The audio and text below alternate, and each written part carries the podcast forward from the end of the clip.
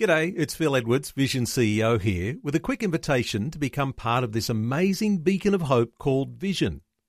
Together we can put our love into action to help people of all kinds build or rebuild their lives on the truth of God.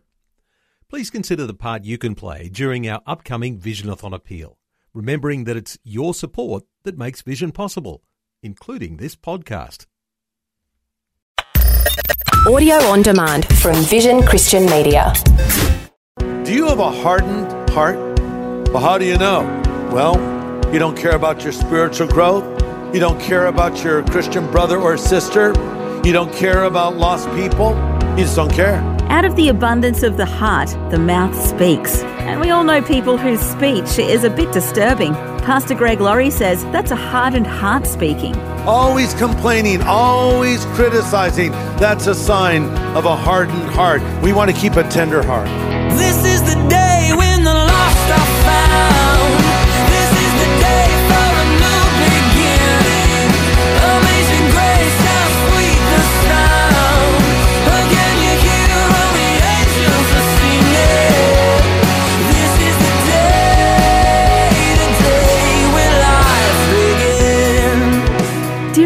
Eeyore from the Winnie the Pooh books? He was an old grey donkey with quite a sad disposition, complaining, pessimistic, discontented. Now, many of us get down and discouraged here or there, but some people just bring a dark cloud of hostility with them everywhere they go. Today, on A New Beginning, Pastor Greg Laurie points out that could be evidence of a spiritually hardened heart. And today, we'll learn to spot that syndrome and where to find the cure.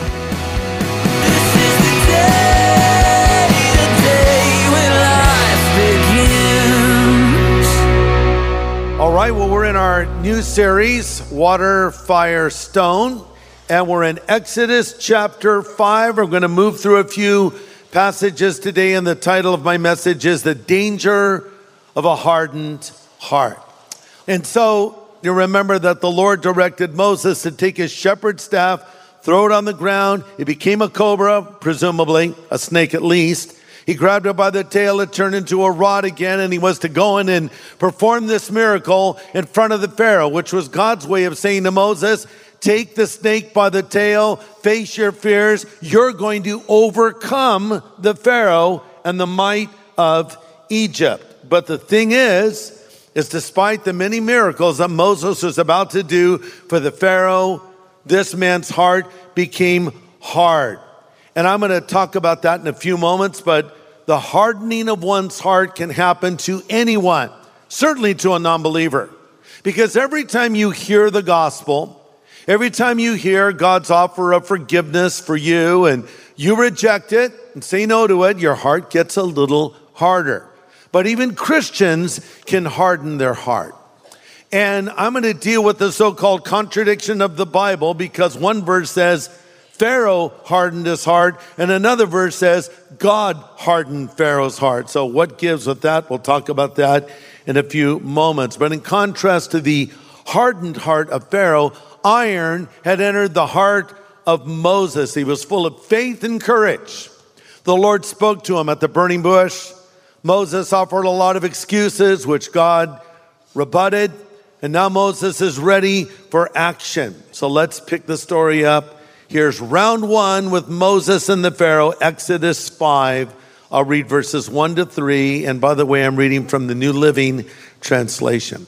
Afterward, Moses and Aaron went in and told Pharaoh, Thus says the Lord God of Israel, let my people go, that they may hold a feast to me in the wilderness. And the Pharaoh said, Who is the Lord? That I should obey his voice and let Israel go. I don't know the Lord, nor will I let Israel go. And uh, they said, But the God of the Hebrews has met with us. Please let us go three days' journey into the desert and sacrifice to the Lord our God, lest he fall upon us with pestilence or with sword. So we'll stop there. So the big moment is finally come.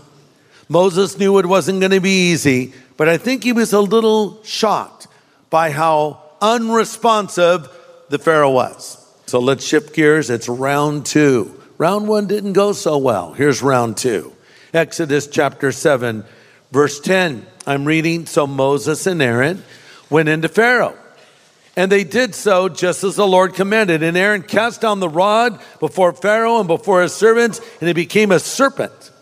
And Pharaoh also called his wise men and sorcerers and the magicians of Egypt. They did so in like manner with their enchantments. For every man threw down his rod and they became serpents. But I love this little commentary. But Aaron's rod swallowed up their rods, and Pharaoh's heart grew hard, and he did not heed them as the Lord had said. Okay, it's time for the conflict to begin. The Lord's predicted this is going to happen. So basically, a series of 10 plagues are going to fall upon Egypt and upon the Pharaoh, each gaining in intensity as Pharaoh's heart got harder. This includes the Nile River turning to blood. That's in Exodus 7 14 to 18. Moses takes his rod, touches the river, it turns to blood, kills all the fish. And uh, to strike the Nile was to strike the very heart of Egypt.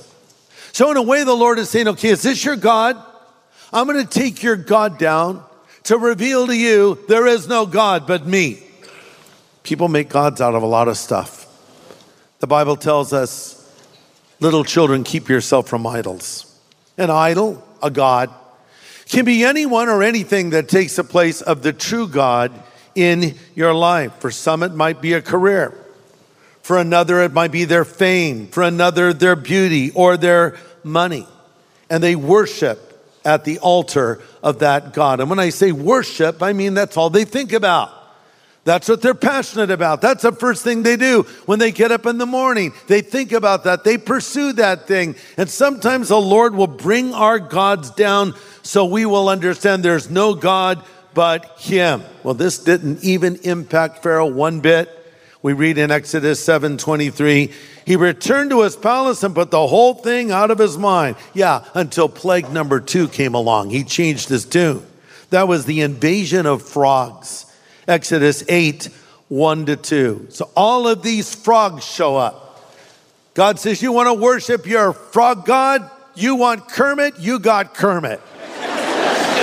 you have frogs in your oven, you have frogs in your bed, you have frogs in your fridge, you have frogs in your vehicles, you have frogs on your shoulders, under your feet. Wherever you go, there will be frogs. Now, I lived in Hawaii when I was a little boy, and there were a lot of frogs in Hawaii. And what would happen in Hawaii is it would rain, and all these frogs would come out. They're all excited, you know. And then the rain would stop, and the sun would come out, and they're all in the street, like, whoa, whoa, you know, and they get run over by cars. So they were all sort of laying there in kind of this position, you know. And we'd pick them up and throw them. They were like frog frisbees. They were only good for one throw. But uh, frogs everywhere. And this kind of freaked out Pharaoh. And he went to Moses and said, Please pray to your God and tell him to remove the frogs. So the frogs all died. So Pharaoh's like, Oh, pray to your God.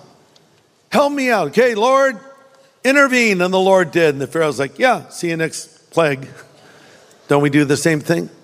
Think of people that make great promises to God. Oh, God, if you get me out of this mess I'm in, usually a mess you created for yourself, and the Lord intervenes and helps you, then you go and do it again and again. So the Pharaoh kept hardening his heart. It's great to have you join us today for a new beginning with Pastor Greg Laurie. The title of today's message is The Danger of a Hardened Heart. Pastor Greg is leading our study based in Exodus chapter 5. Now, let me return to this idea of a contradiction in the Bible. Because it says multiple times Pharaoh hardened his heart, Romans 8 15 being one of them. And then we read in Exodus 10 1, and the Lord hardened Pharaoh's heart. Okay, so which was it? Did Pharaoh harden his heart or did God harden his heart? Answer both. God has given to each of us a free will, the ability to choose. God honors that privilege that we have. He will not force you to do his will. Sometimes it seems like he ought to, but he doesn't.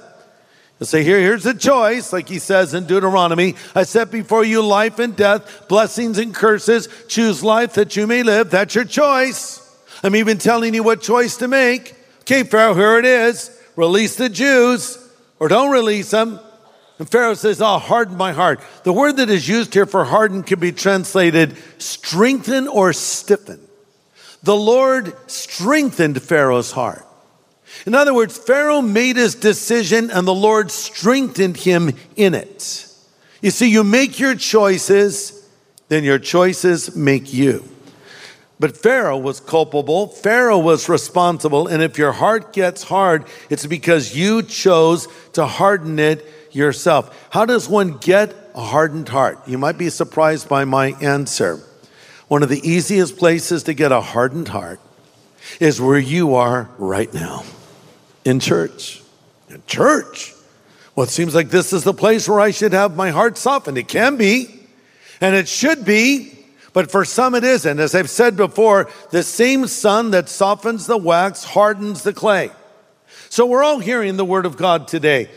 I decide how I'm going to receive this word. So some are listening with an open heart, wanting to do what God says, and their heart will get softer, more pliable. And another is listening to the same message and they're saying, Oh, I've heard that before. Oh, I already know that. Or you're not telling me anything new. And the problem is, is that same message that is impacting one is actually causing you to have a harder heart. You become hardened by the very truth that should have softened you. You become judged by the very message that should have set you free. Sometimes you hear of PKs getting in trouble. You know what a PK is, right? Preacher's kid. So you hear this person's a preacher's kid and they did all these horrible things. People say, Does that shock you, Greg? My response is, I'm more shocked when they don't do that stuff. I'll tell you why preachers' kids are such notorious sinners. Because they're put under a lot of pressure from the first day. Uh, I have two sons. One, of course, as you know, is with the Lord, Christopher. My other son, Jonathan, is now a pastor, but both of them were prodigals earlier in life. And, and I had a lot of patience with my sons because I knew the foundation had been laid, and I believed that they would make that deeper commitment to Christ, which they both did in time. But you see, what can happen is you're so familiar with these truths and you're raised with them. And then when you're a preacher's kid, people put you under extra pressure. You know, when the preacher's kid shows up at Sunday school, the teacher will say, Oh, we have the pastor's son here, don't we? And we know he'll be a perfect example. And to a kid, that's like, I'm going to make trouble. That's what I'm going to do. So, you know, pray for preacher's kids. It's hard, or any child of someone that's in ministry. But um, not only non believers can get hard hearts, Christians can get them, obviously. Jesus' own disciples allowed their hearts to harden. When they ran out of food before he performed the miracle of the multiplication of the loaves and fishes, we read in Mark 8 17, Why are you discussing the fact that you have no bread? Don't you perceive and understand? Are your hearts hardened? Let me ask you today, Christian, do you have a hardened heart? Well, how do you know? Well, maybe one way is you just stop caring. you just don't care. You don't care about your spiritual growth. You don't care about your Christian brother or sister. You don't care about lost people. You don't want to worship. You know, you come into church and when others are engaging in worship, your arms are folded. And not only do you not want to worship, but you're even judgmental of those who do. And you sort of look down on them. Oh, look at that. That's far too emotional for me. Another sign of a hardened heart is you're always critical. Some people think they have the spiritual gift of criticism. That's not a spiritual gift. Oh, this is wrong here and that's wrong there. And why did they do this? And what about that? And always complaining, always criticizing. That's a sign of a hardened heart. You always see the bad, you never see the good. And then when people accept Christ you're like, oh, who cares? It doesn't affect you at all. In fact, you're irritated if I go a little bit longer, whoever is preaching, to give an invitation. Oh, does he really have to do this? Yeah, I really do. I really do. Because God cares about lost people. And you used to be a lost person. And I'll tell you this if you're in church with a friend who's not accepted Christ, on that day when I or someone else is giving an invitation, you're praying that your friend responds or your family member. But if you have a hard heart, you can't remember the last time you've brought anyone to church. Yeah, Pharaoh hardened his heart. We want to keep a tender heart. I remember years ago, I was in Portland, Oregon, at a Billy Graham crusade. And after Billy spoke, we got in the car and we're driving out. And, and I, I love one point he made. I turned over to the back where he was seated with his son Franklin. I said, Billy, uh, I loved your point when you said Christ can resensitize your conscience. And that's what God can do. Your heart may be a little hard, but Christ can resensitize your conscience and he can soften your heart. Hebrews 3:12 from the Phillips translation says, "You should therefore be most careful, my brothers." So this is being directed toward believers. That there should be in any of you a hardness of heart which refuses to trust and instead deserts the cause of the living God. Help each other to stand firm in the faith every day while still called today. And beware that none of you becomes deaf and blind to God, to the elusive glamour of sin. For we continue to share what Christ has for us as long as we steadily maintain until the end the trust with which we began. Yes, don't harden your heart. The Bible says if you can hear his voice, do not harden your heart. Yeah, you harden your heart, and then God will strengthen you in that decision. So let me say something in closing to someone that is not a believer. Maybe you've been here before, maybe this is your first time, but you've not asked Jesus to come into your life yet. He can change your life, He can forgive you of all of your sin, and you can have a fresh start, a new beginning. If you ask Him to come into your life and He died on the cross for your sin, and He paid the price for every wrong you've ever done, and then He rose again from the dead. And now He stands at the door of your life and knocks and says, If you'll hear His voice and open the door, He'll come in. Would you like Christ to come into your life? Would you like to be forgiven of your sin? That can happen for you right now. He's just a prayer away. So, in a moment, we're going to bow our heads and we're going to pray, and I'm going to extend an invitation to anybody that wants to believe in Jesus. Let's pray. Father, I pray that you'll speak to the hearts of those who do not yet know you. Lord, we know you love them with an everlasting love. We know you want them to believe. Help them to do that now. Help them to come to you now. We pray. Amen.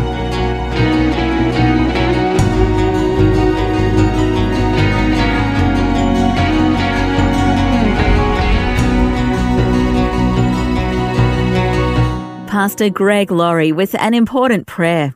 And if you'd like to make a change today in your relationship with the Lord, Pastor Greg would love to help you do that with a simple prayer right now. A simple prayer is right. In fact, I would like to just pray a prayer, and I would ask you to pray it after me right now. Pray these words Lord Jesus, I know that I am a sinner, but I also know that you are the Savior because you died on the cross for my sin and you rose again from the dead. Jesus, come into my life and forgive me of every sin I've ever committed. I choose to follow you from this moment forward. Thank you for hearing this prayer. Thank you for answering this prayer, Lord. And I pray all of this in Jesus' name. Amen. If you just prayed that prayer and meant it, I want you to know on the authority of Scripture, God Almighty has heard your prayer and He will answer this prayer. You are now a newly minted child of God. So, congratulations. You've made the right decision and welcome to the family of God. I want to send you a special gift because of that prayer you've just prayed. It's called the New Believers Growth Packet. And in it is a copy of the New Testament in a very understandable translation called the New Living Translation. It also is filled with hundreds of notes that I wrote that will encourage you in this commitment you've made to follow Christ. And there's some other outstanding materials in this little packet I'll send you as well.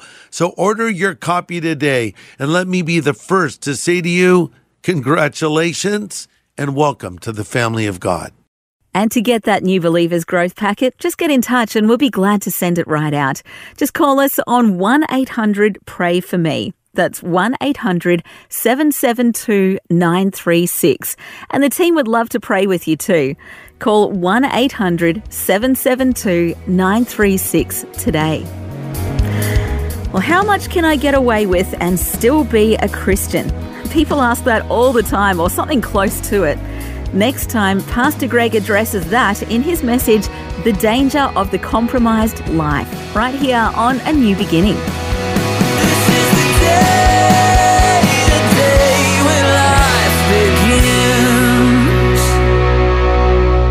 Today's message from Pastor Greg Laurie was called The Danger of a Hardened Heart.